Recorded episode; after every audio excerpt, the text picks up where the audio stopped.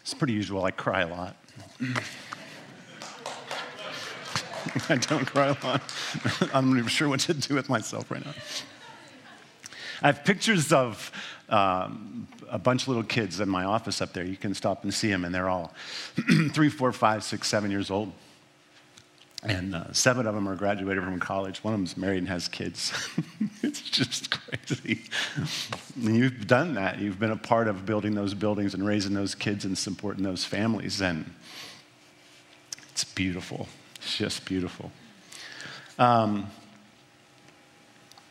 I'd like you to welcome uh, Dr. Amir Shahbazbati. Did I say that right, sir? Even close? This is him here. He's a Pakistani pastor that just showed up today.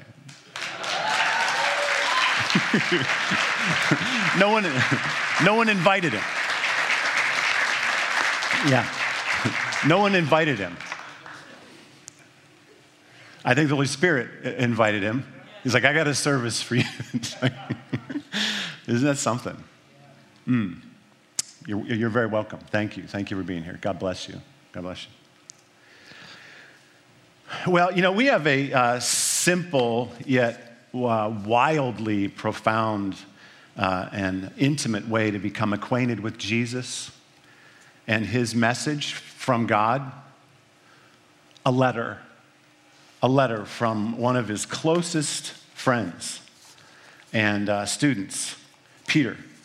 I printed this out seven or eight weeks ago when we started uh, this series, and it's one of my favorite possessions at this point in my life. I think I'll leave these six pages in my briefcase forever. They've all become dog eared and taped together because it's torn and there are notes all over it. And when we began this series, I was hoping that we could acquaint you with this authentic letter. I mean, I don't know if I've driven this point home. One of Jesus' closest friends, companions, wrote a letter to some churches, and we have it. You want to know who Jesus is and what his message was? Do what you would do in any situation. Read something that someone who knew them personally wrote, and we have it. Can you imagine? Can you imagine when Peter penned these words, which he probably did with a scribe? Do you think he had any idea? I'm sure he couldn't have had any idea what the ultimate circulation of that letter would be. When he sent it out to the northern region of Turkey, in five areas in particular that are listed right at the beginning of the book Cappadocia and Asia Minor and Bithynia, among others, there might have been one church in each one of those locations, maybe two with 10, maybe 20 people in each church. The circulation of that letter under his direction and intent was maybe 200 people. Do you know how many copies of the Bible are in print today and where it is? Over 5 billion. On five habited inhabited continents, all five continents. In fact, just as a side note, when I was in fifth grade, the answer to the question, how many continents are there, was seven. if you didn't write seven, you got it wrong. Now you can write five, six, or seven. Just like everything else in the world, facts are being drifted to the side, and there's answers are what you want. To. Side note, I was shocked to discover no one knows exactly how many continents there are. There's some reasons for that, but the Bible has been spread throughout all of those continents and out and into at least 75% of every country and territory in the world. I would suggest probably most likely all of them. The problem is that at least 52 of those countries and territories, it's illegal to have a Bible. So when you ask somebody in that country, you send a survey out to them and say, Do you have a Bible? The answer coming from there is no, even if it's yes. It is everywhere. Can you imagine that Peter would have thought that his letter would have been transcribed and rewritten into over 3,000 languages. The online world gives us a, a, glimpse into even how much people are uh, uh approaching the Bible. And it is read 24 hours a day, seven days a week, somewhere in the world, every second of every day. Can you think he could have possibly imagined it? I don't think so. We can even track one of the most popular Bible searches and popular verses, and it's what you would imagine. John 3:16, the summary of the gospel. Jeremiah 21, the Old Testament promise that God has a promise for you and a place for you. Philippians chapter 4, Romans 8, Psalm 23, 1 Corinthians 13, the love chapter. You know what people don't read so much? 1 Peter. You know why at this stage of the series? You understand why, right? Here are the five most some of the most popular verses. Right? This is the day the Lord has made. Let us rejoice and be glad in it. Ask and it will be given to you. Seek and you will find. Knock and you will find, and you, it'll be open to you. Isaiah. But they that wait upon the Lord shall be renewed in their strength. They will mount up like eagles. They will run. Isaiah. Do not fear, for I am with you. These are the kind of verses that people are looking up. Why aren't they looking up First Peter? Why is no one quoting First Peter? Actually, one verse of Peter's gets read and forwarded to other people.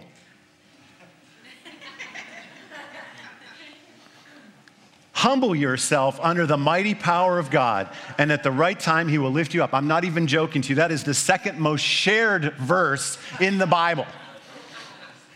The reason we don't read First Peter and people don't read First Peter, they share it with others because it says, humble yourself and know this, you're going to suffer. No one wants to read that.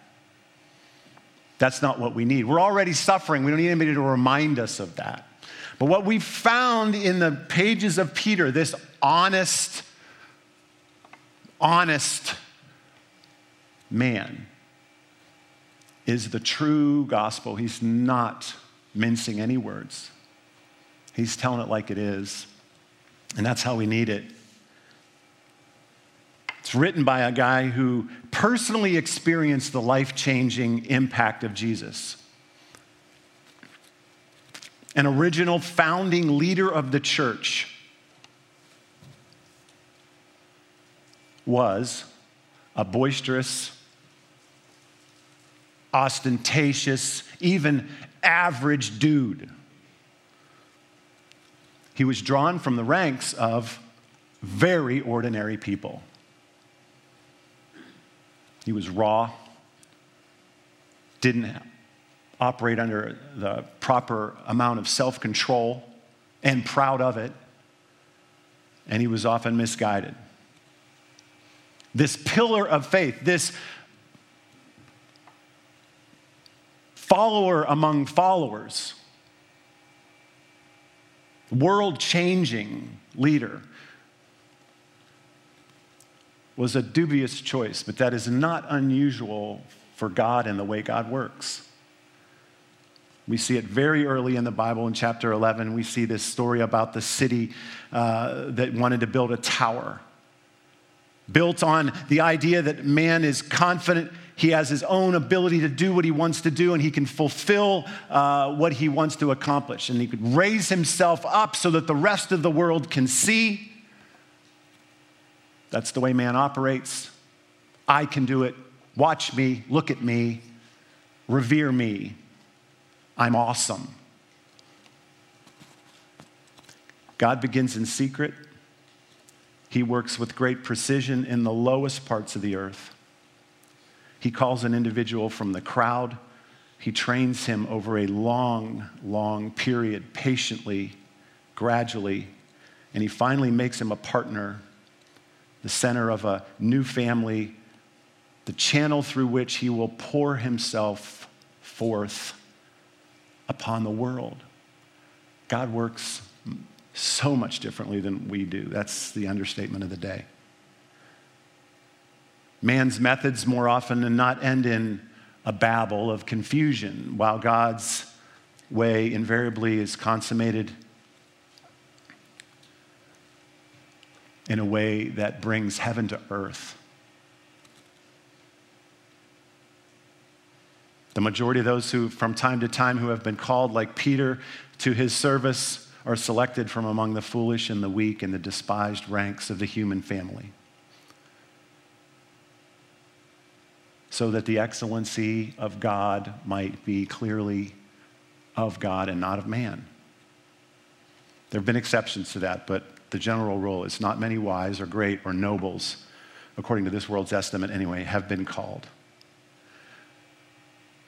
As we wrap up this series, I want to make sure you understand God has a unique and valuable purpose for you in the world. But maybe not, and probably not in the ways that the world would applaud, but in ways that God would applaud. If you're stuck in a pursuit of the world's applause, the world's rewards, your soul is deteriorating. You may not know it. And the most meaningful life you were intended to have is being derailed.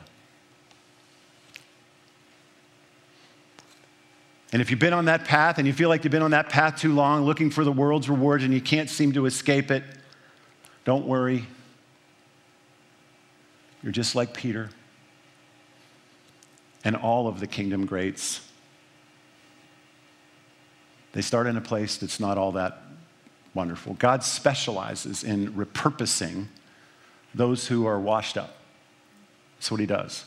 Renewing those that are worn out. Resurrecting what is otherwise incapacitated.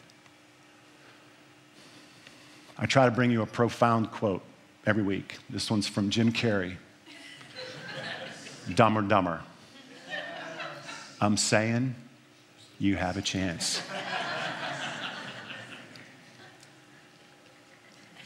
Chapter 5, 1 Peter. To the elders among you, Peter says, I appeal as a fellow elder and a witness of Christ's sufferings, who also will share in the glory to be revealed. I, I, I, he's writing to the elders of the church. He says, I'm a fellow elder, I'm a witness of Christ's sufferings, and I will share in the glory uh, to be revealed he's outlining really the final page of his letter. He's, he's outlining what he's already said humility. He, he, he's saying to them, I'm a fellow elder. In fact, he was an apostle. He, in fact, he was an elder to the elders. But when he writes to the elders, I, he says, I'm one of you. I'm just like you. He references suffering again but he reminds of the glory to come. Suffering is. I find myself every time I reread the letter and I move through it and I hear the word suffering, I find in my head, I'm like, I get it, Peter. I get it. I get it. You've said that again and again and again. It's everywhere, though. It's in the Gospels. We read it in Mark chapter 4. Beloved, do not be surprised at the fiery trial that has come upon you as though something strange were happening to you. This is life.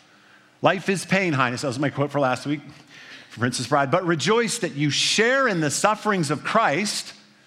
You share in them so that you may be overjoyed at the revelation of his glory. If you're following Jesus, don't be surprised that your life is like Jesus. That's the point. He didn't do it so we could avoid it, that is, suffering. He did it as an example of how you get through this life. There is a life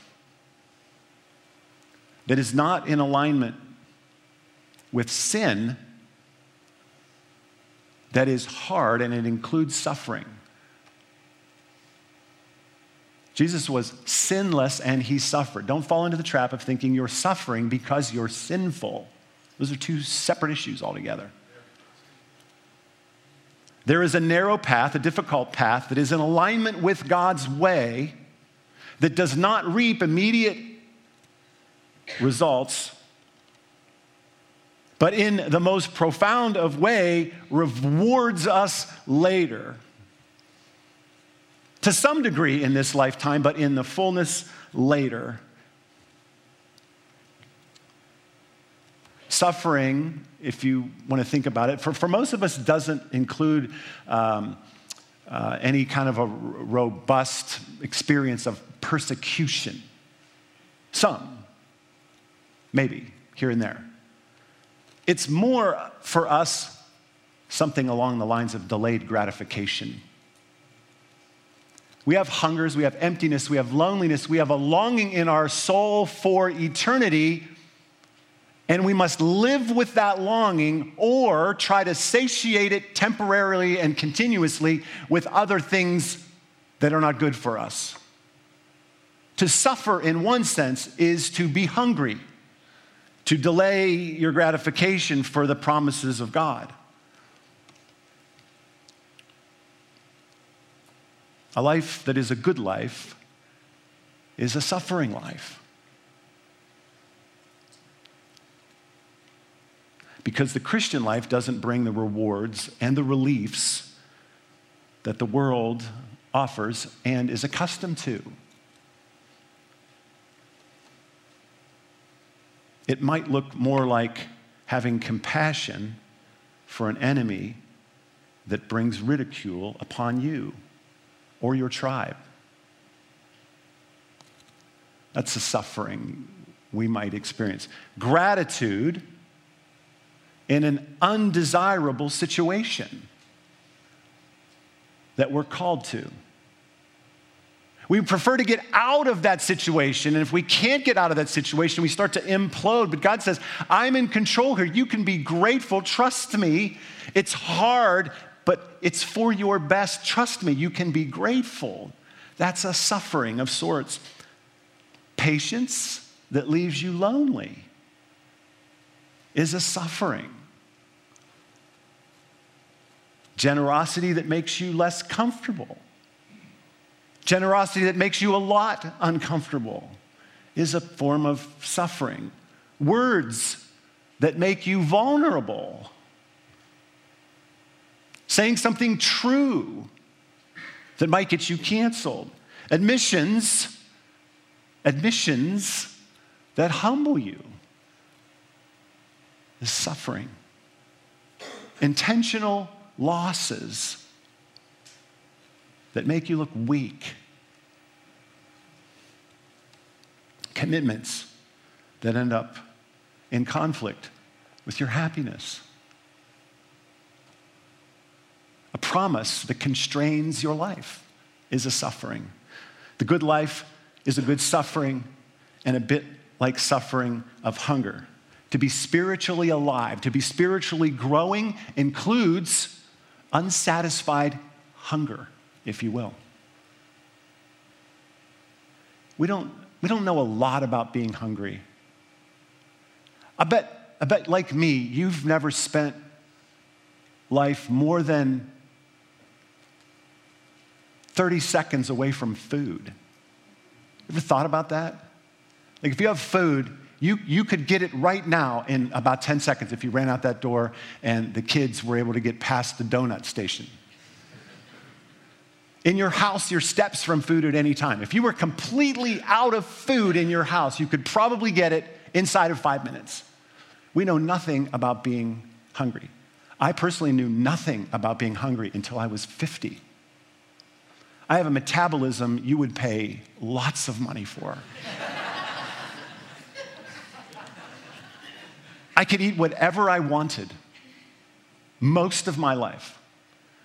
I wouldn't call myself a bad eater, but I could eat whatever I wanted. And then one day I was at a weight I said I would never get to. So I stopped snacking in the evening, which meant I was hungry when I went to bed.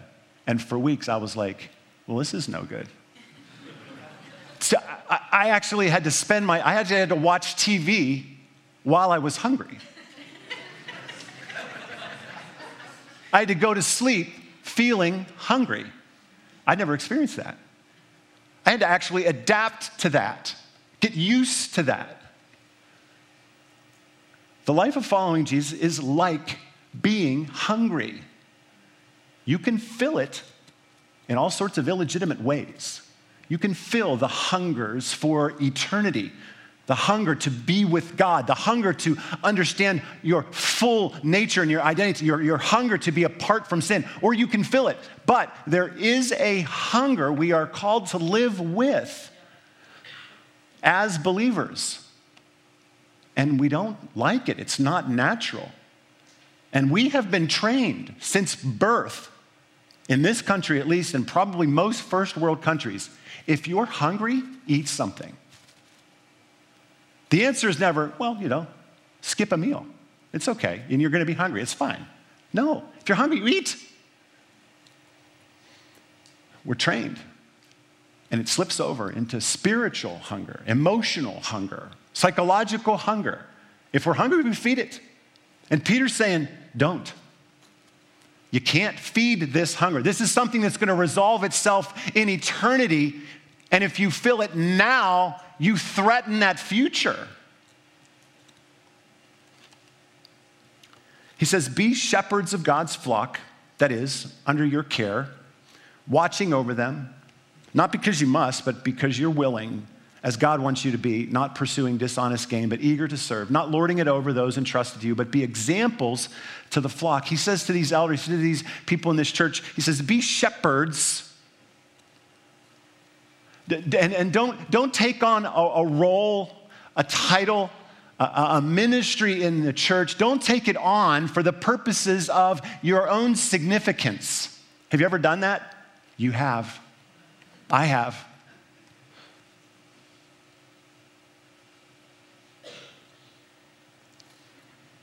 We do.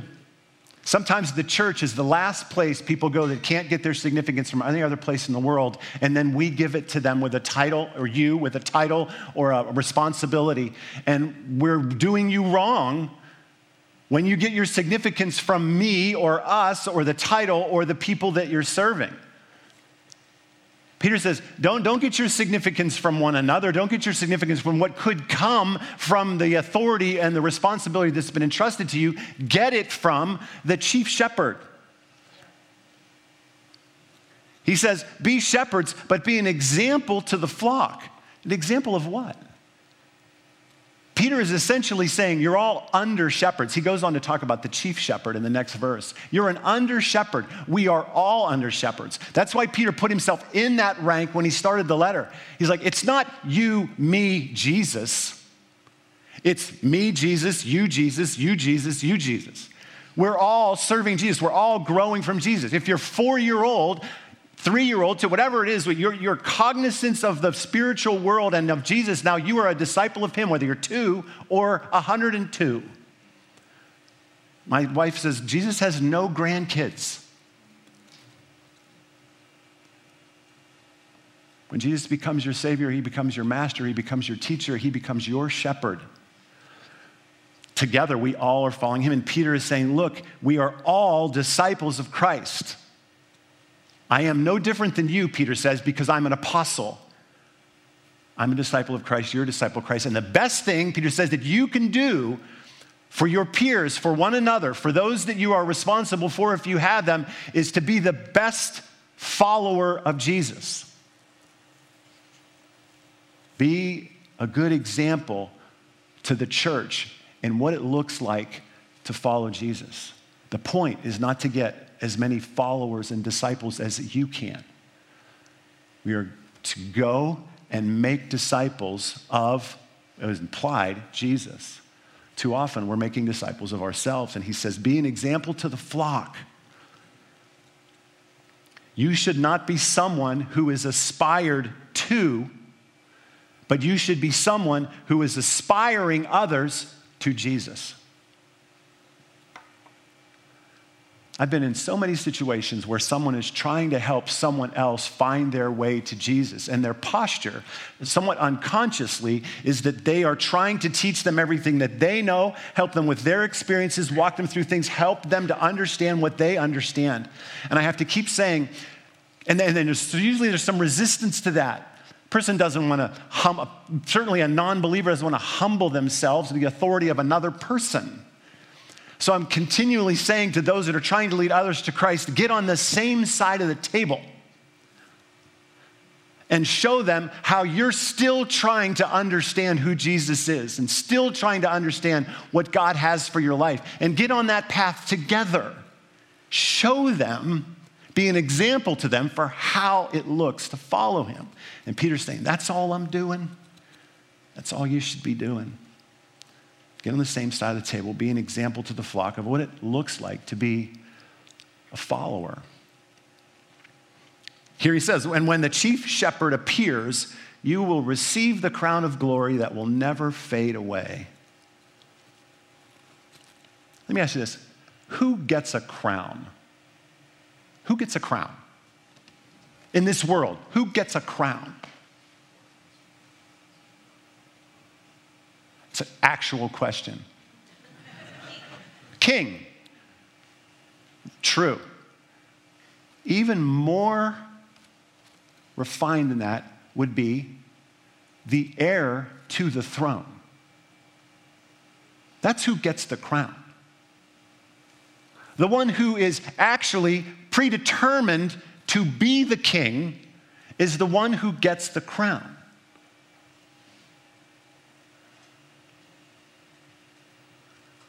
At the beginning of Peter's letter, do you remember he said, and throughout it, you are heirs to the throne. As ones who follow Jesus, you are an heir to the throne. You, you have been given the right to be crowned as a king under the chief king. He's a chief shepherd and he's the chief king. And you're going to get crowned. You're going to get a crown because, in fact, you deserve it, not from what you've done, but because you have been named as an heir to the throne. When the chief shepherd appears, when the chief king appears, when Jesus shows up, when he shows up, when you arrive, when you see him again, you will receive the crown of glory that will never fade away.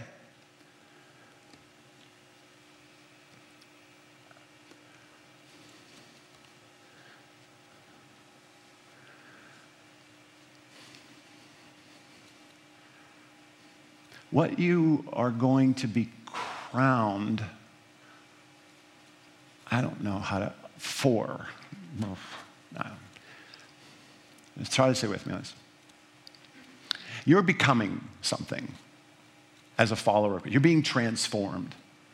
And you're acutely aware of the transformation that needs to take place. You've been told by Peter and throughout the New Testament and through the Gospels who you are in Christ, that you're valuable, that you're enough, that you have purpose and a place and a belonging, that you are not identified or uh, uh, quantified by your worst sin, that you are forgiven, that you should have no fear. You know these things to be true, but am I right? You have a hard time living in it. The world is telling you otherwise, right? You're telling yourself otherwise.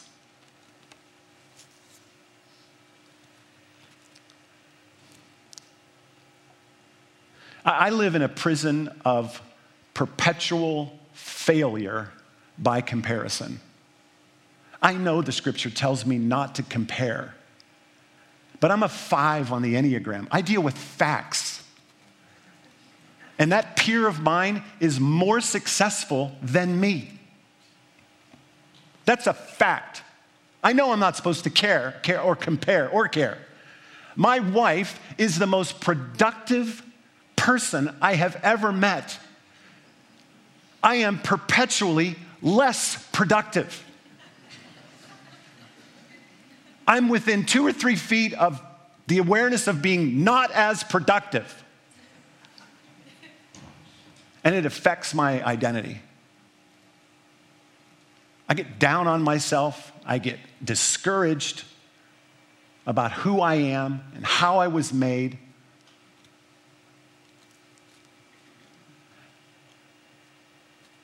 And none of that has anything to do with who I am or my value or my purpose. And I cannot tell you, Yeah, I should affirm my wife does not view me as less productive or less of a person. She doesn't. She thinks the opposite, which is so crazy. it's love, it's blind love, basically. If she was a five, she would know.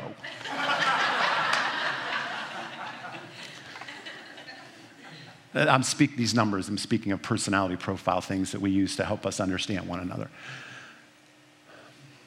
I cannot wait, and I suspect neither can you, to be crowned and to experience and feel and be who you truly are.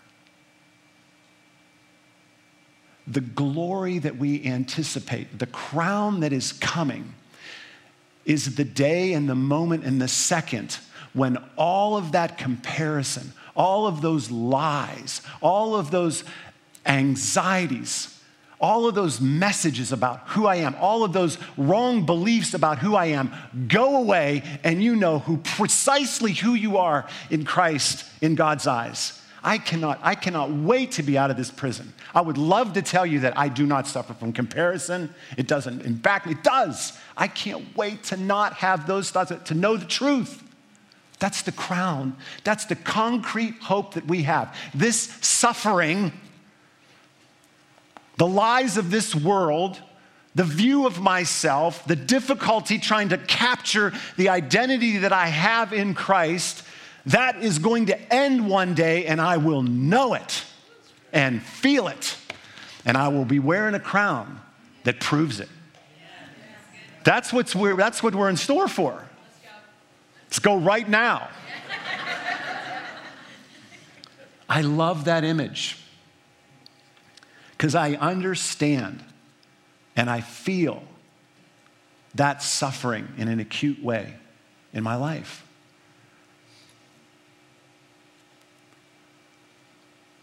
What I can do in this life is not try to fix it too early. To try to have the biggest church and the biggest congregation and the most money and the best voice and the, and the, and the, and the most powerful, you know, whatever, messages and all the rewards that come with that. I can do that part and allow the suffering to be, knowing concretely and surely that one day I will not have that struggle anymore. He goes on, in the same way, you who are younger, submit yourselves to your elders, all of you. Clothe yourselves with humility toward one another. From top to bottom in the church, Peter is saying, humble yourself. He lays it on them pretty thick. God opposes the proud, but shows favor to the humble. Humble yourselves, therefore, under God's mighty hand, that he may lift you up in due time. We say to God, Why are you doing this to me? Why don't you make me feel differently? Why don't you give me the same rewards you're giving that brother or that believer? Why am I in this place? Why do I have to suffer this way? What is, why, why, why? I, I, you know what? I, I'm done with you. I trusted you for something and you're not providing it, and I need it, so I'm going to go get it. Peter says, Humble yourself under the mighty hand of God, and he will crown you eventually in ways that you cannot find in this world. Humble yourself, take it, realize what it is. You can't fix it, and when you do, you lose him. You lose God. Did you know God discriminates? He favors one group over all the rest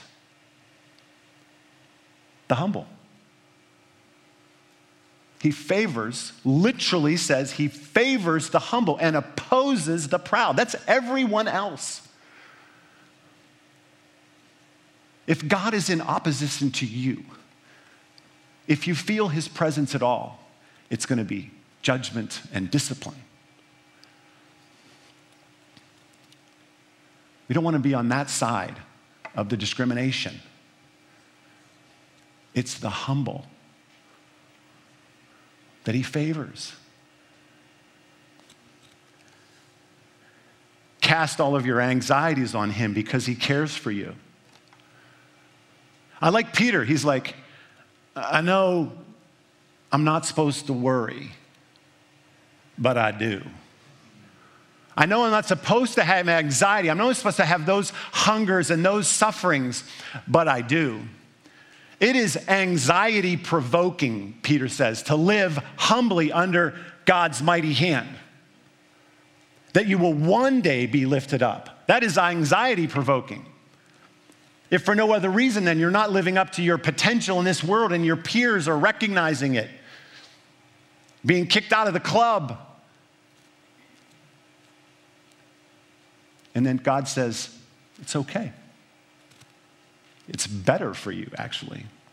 But he says, cast all your anxiety on him, cast all those difficulties on him. He can handle it. Let him know where you're suffering, let him know the tensions in your life. Let him know I'm tired of being compared to, or I'm tired of comparing myself. You know what I want to do, God? You know what I want to do is I want to, I want to, I want to disempower those that are uh, more productive than me. I want to downplay them. I want to ridicule them, God. That's what I want to do. This is what Paul writes about in his letters. He goes, What I want to do, I don't do. What I don't do, I want to do. I have this anxiety within me of wanting to get out from under this suffering, to elevate myself and lift myself up. And Peter says, Humble yourself. It's going to take time. One day, it'll be better than anything you could have found if you went that way. Humble yourself. The evidence of a Christian, of Christian character, the center, core evidence of a Christian is the ability to submit to someone else.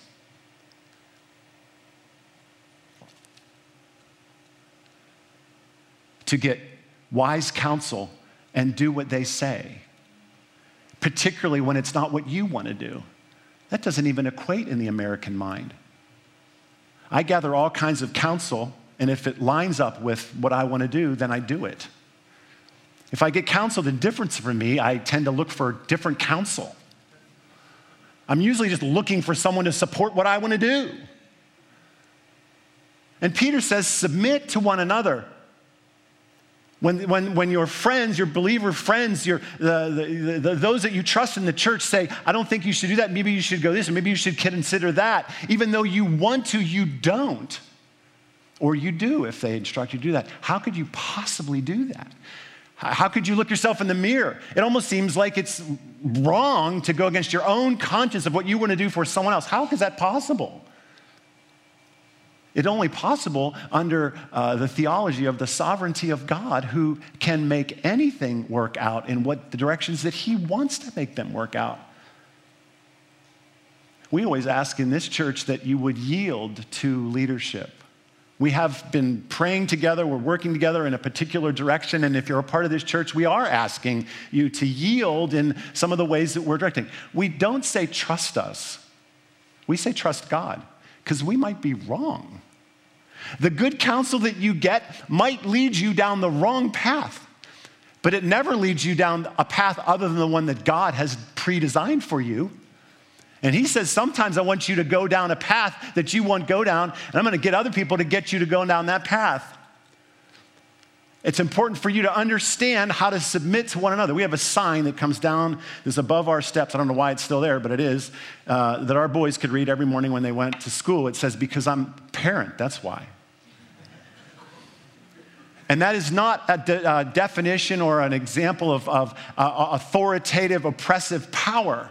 There's a reason behind that sign, and it wasn't because we wanted to be in control. It was because we understood and we know that to live in this world properly, you have to come under the submission of God and some of those He's put in place. And if you don't figure out how to come under people to submit and learn that life is not about you, you're not the center of the world, you're going to be opposed by God.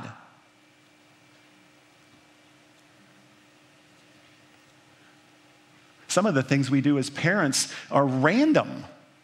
You let your kids jump on the couch. I do not let the kids jump on my couch. What's important, it's actually flipped. The, the, the, importance, the important thing there is not whether jumping on a couch is right or wrong, it's whether what your rule is is followed by your children so that they learn how to live under authority because one day, if they want to flourish, they have to live under the authority of God. So Peter says, humble yourself, submit to one another, learn how to do that because that's how the whole thing works. We struggle with that, don't we? I do what I want to do. Peter says, You want to know the experience of God's presence? You want to know what it's like to be lifted up? You want to know what it's like to find your true self? Know that it doesn't get found with you on the point. It gets found under submission to others and to Jesus and to God. That's upside down from what we know.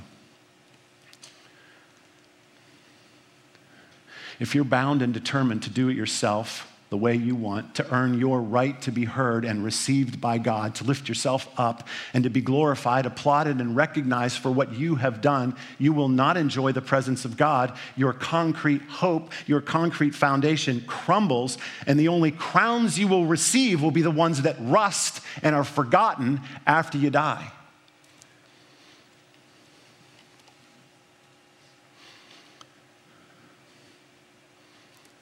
Yielding to others trains you to trust God.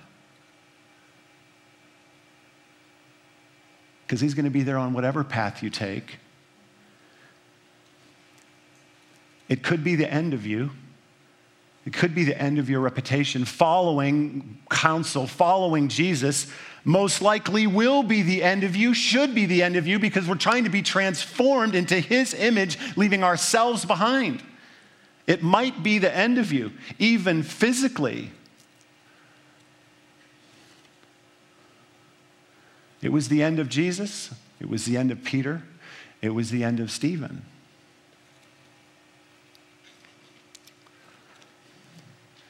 He finishes, he says, Be alert and of sober mind. Your enemy, the devil, prowls around like a roaring lion looking for someone to devour. Resist him. Stand firm in the faith because you know that the family of believers throughout the world is undergoing the same kind of sufferings. Don't think you can go to another church and avoid suffering.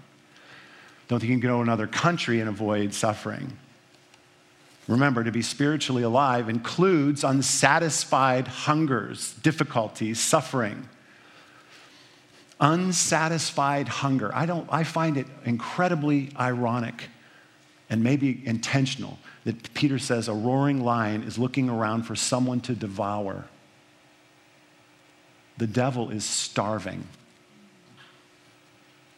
He has no concrete hope, no promise, no way of getting that hunger satiated, so he's eating you and me He's taking your hunger, causing it to drive you into His ways and His worlds, and He's eating you alive.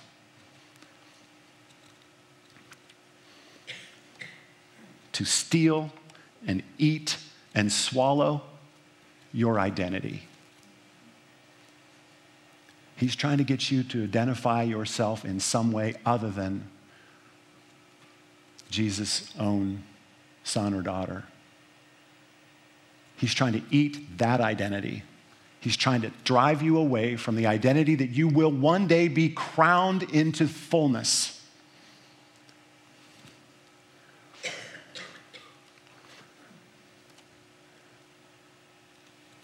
The lies of you're not enough, you're prideful, you have doubts, you compare yourself, you're going to lose what you have, you're going to lose who you are, you don't work hard enough, you work too hard.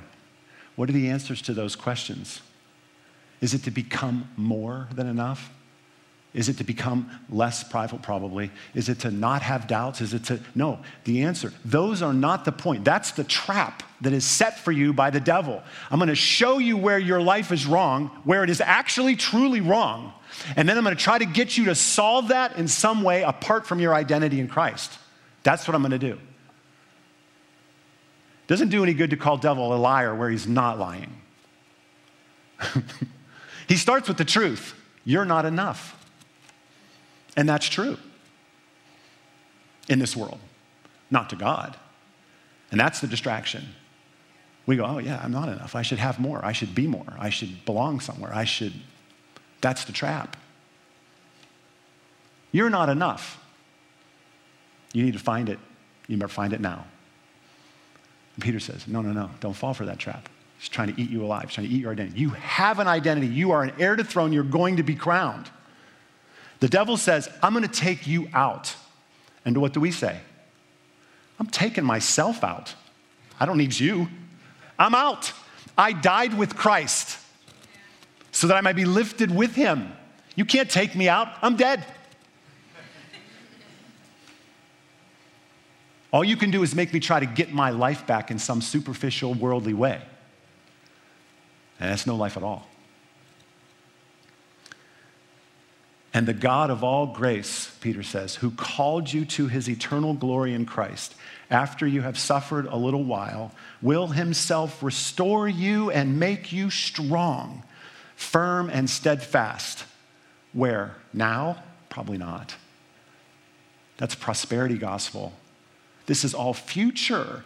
There is some bit of heaven that we get to enjoy now. We have some of our identity and we can get up and over all of our stuff, and Jesus has forgiven us and we can live free in many ways. But the fullness of being who we are intended to be is yet to come, and it is going to be glorious. And Peter says, To him be the power forever and ever. We misunderstand power in the Bible so much. What's the power? The power is what's been done for you in Christ that cannot be undone. When you put your faith in Him, He puts His Spirit in you. You are reconciled to God, and no one's going to change that, and you are an heir to the throne, and you will get the crown. Nothing, nothing can get in the way of that. Nothing. That is powerful. Nothing. Not even your mistakes. You didn't do anything to earn it. You can't do anything to unearn it. No matter how poorly you live your life you can't get up on over, you trust Jesus for your reconciliation with God. It is yours. You are an heir. You're going to get a crown, and one day you're going to shed all of that and you're going to be totally who you were supposed to be. And it is concrete, absolute, for sure going to happen. That is powerful. Nobody can take it away from you. Now, how low you get, no matter bad you are.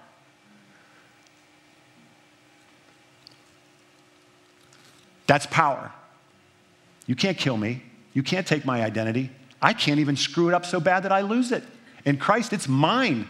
That's power. That's the power. It's not, it's not some power from God that makes me powerful in this world. Jesus didn't come to make you the best human ever.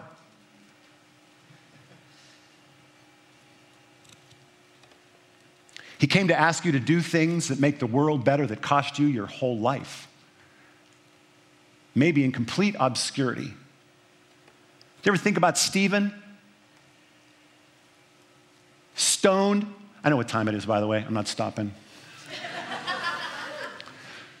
you know what, Stephen? Young man, probably destined in one sense to be better than Paul or Peter. He laid down his life right there. He was stoned right, right when he was going to be catapulted. And that was the best thing for humanity in God's eyes to do with Stephen's life right there. And he didn't have any issue with that.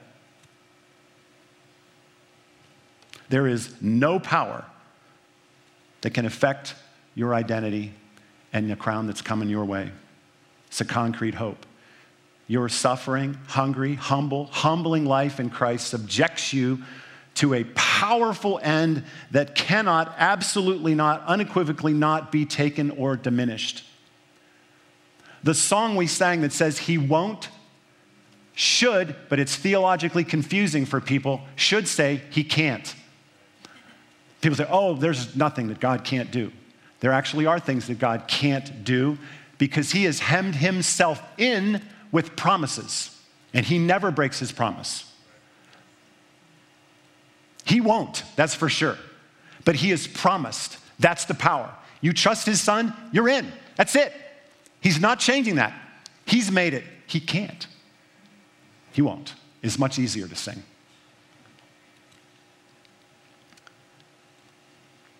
There are three ways to handle evil in this world. You either pay it back with evil, which makes the world worse. You try to contain it, which also does not work. Try to put it inside of a prison, inside of a box. That doesn't work. or you absorb it. You just take it. That's our model. That's what Jesus did. That's what Stephen did. It doesn't work right in our psyche. Our psyche says, you got to stand up. You got to stand up and win. And Jesus says, you don't. You humble yourself. I might need to take you out and send a message to a world that needs it and to see a different way. We absorb it. Stephen and Peter and Jesus did what is by all measures humanly impossible, unjustly, even unlawfully destroyed. Peter was a dynamic, powerful person who could have mounted an unsuccessful but damaging preemptive attack. He could have done it.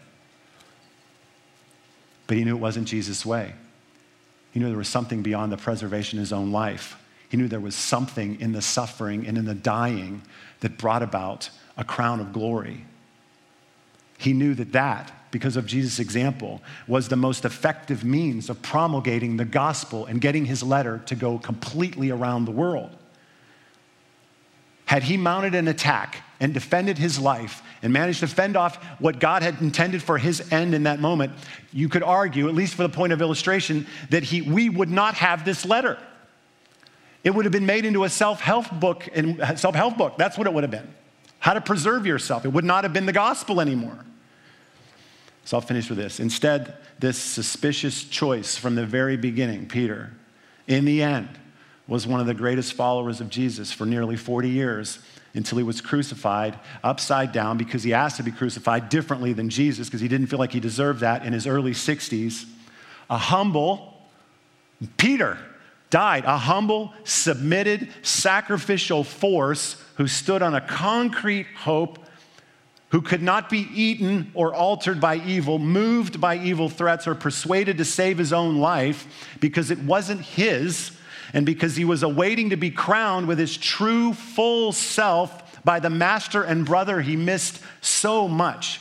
Peter knew with concrete certainty that if you took his life, you gave it to him. We have the same concrete truth and hope.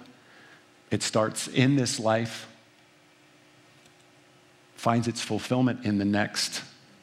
The good life, the good suffering includes a lot of beautiful things in this world. But we're hungry and we suffer.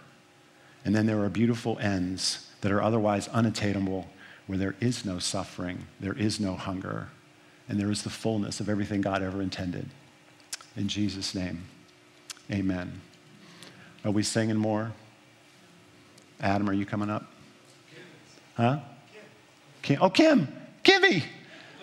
Come on. Everyone listen to Kimmy. Suck it up. Uh, smack yourself in the face.